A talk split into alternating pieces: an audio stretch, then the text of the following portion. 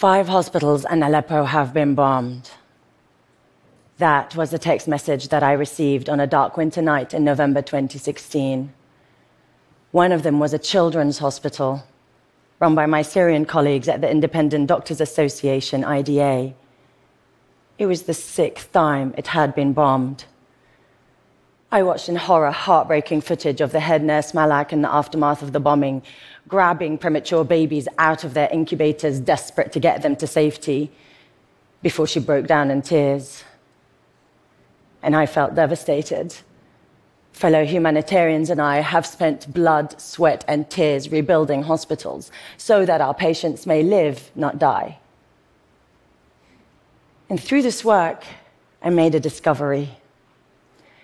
The reason that people survive in crisis is because of the remarkable work of the people in crisis themselves. People survive because of the local doctors, nurses, and aid workers who are from the very heart of the affected community, the people who dare to work where others can't or won't. People survive because of people like Malak, who, despite sustaining a severe burns injury in the line of duty, the first thing she did when discharged from hospital was to go back caring for small children. From the rubble of death and devastation arise the most gallant and noble human beings. Local humanitarians are the beacons of light in the darkness of war. Now, the data shows that Syrian organizations carry out 75% of the humanitarian work in Syria. Yet, they receive 0.3% of the Syria aid budget. And what's more, the same is happening across the crises of the world. I have witnessed this reality. It means those with the knowledge, skill, and ability to respond on the front lines have little of the necessary tools, equipment, and resources they need to save lives.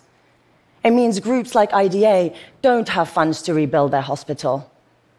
The humanitarian system is failing the most vulnerable communities in their darkest hours.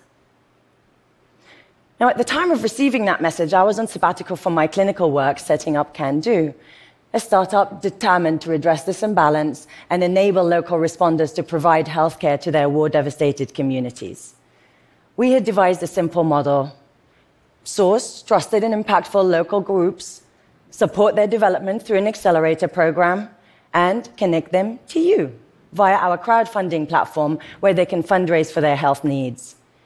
So when IDA asked for help, I decided to launch Can Do seven months early with very little money, and many people, including myself, thought I had finally gone mad. I wanted to do something that transformed our collective anger into something beautiful. And that's how the People's Convoy was born. It was a global crowdfunding campaign to enable IDA to rebuild a whole new children's hospital. And if successful, we, the people, would take the medical equipment all the way from London to the Syria border. And we did it. Thousands of people came together from across the world to achieve a global first. We built the first ever crowdfunded hospital.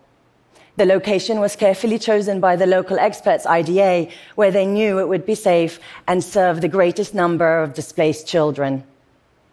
IDA was so moved by people's response, they named it Hope Hospital. It's been open for exactly one year, and they have treated over 15,000 children.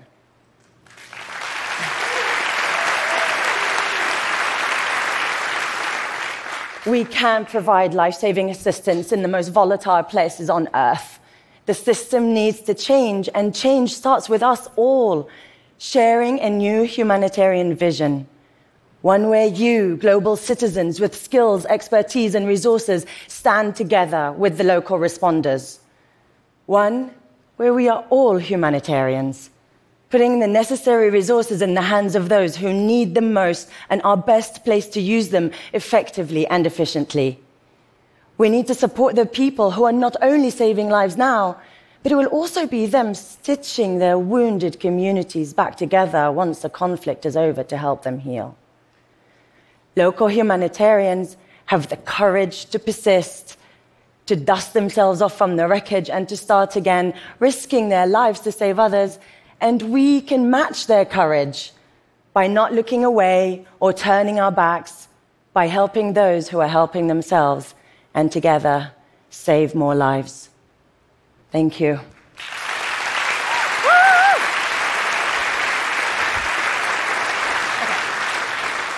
Come over here, please. Mm-hmm. Why are hospitals being bombed?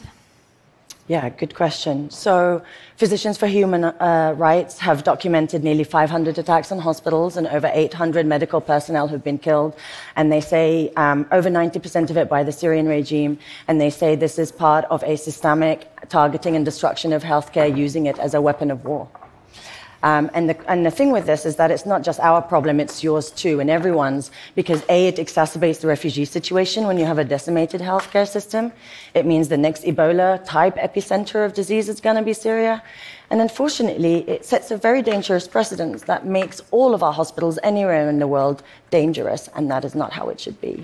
So this actually isn't just about money either. Can do isn't just about money. Tell me what it means to you that 5,000 people all over the world contributed $350,000 to build Hope Hospital. I think the, the, the answer is in that word. It's in hope. I think everyone who donated, they had their faith in humanity renewed, knowing there were people like IDA and those doctors who were exhibiting the absolute best of humanity. And it was like an absolute reciprocation. IDA and the Syrians and, and, and many people in places of conflict feel very unheard and unseen. And I think the fact that, and they see things through the prism of government. So when they see governments not acting, they assume everyone who lives in those places doesn't care. So, but when they see that display, it really does re- just renew everyone's faith in humanity. Yeah. Thank you, Rola. Thank you. Thank you for everything.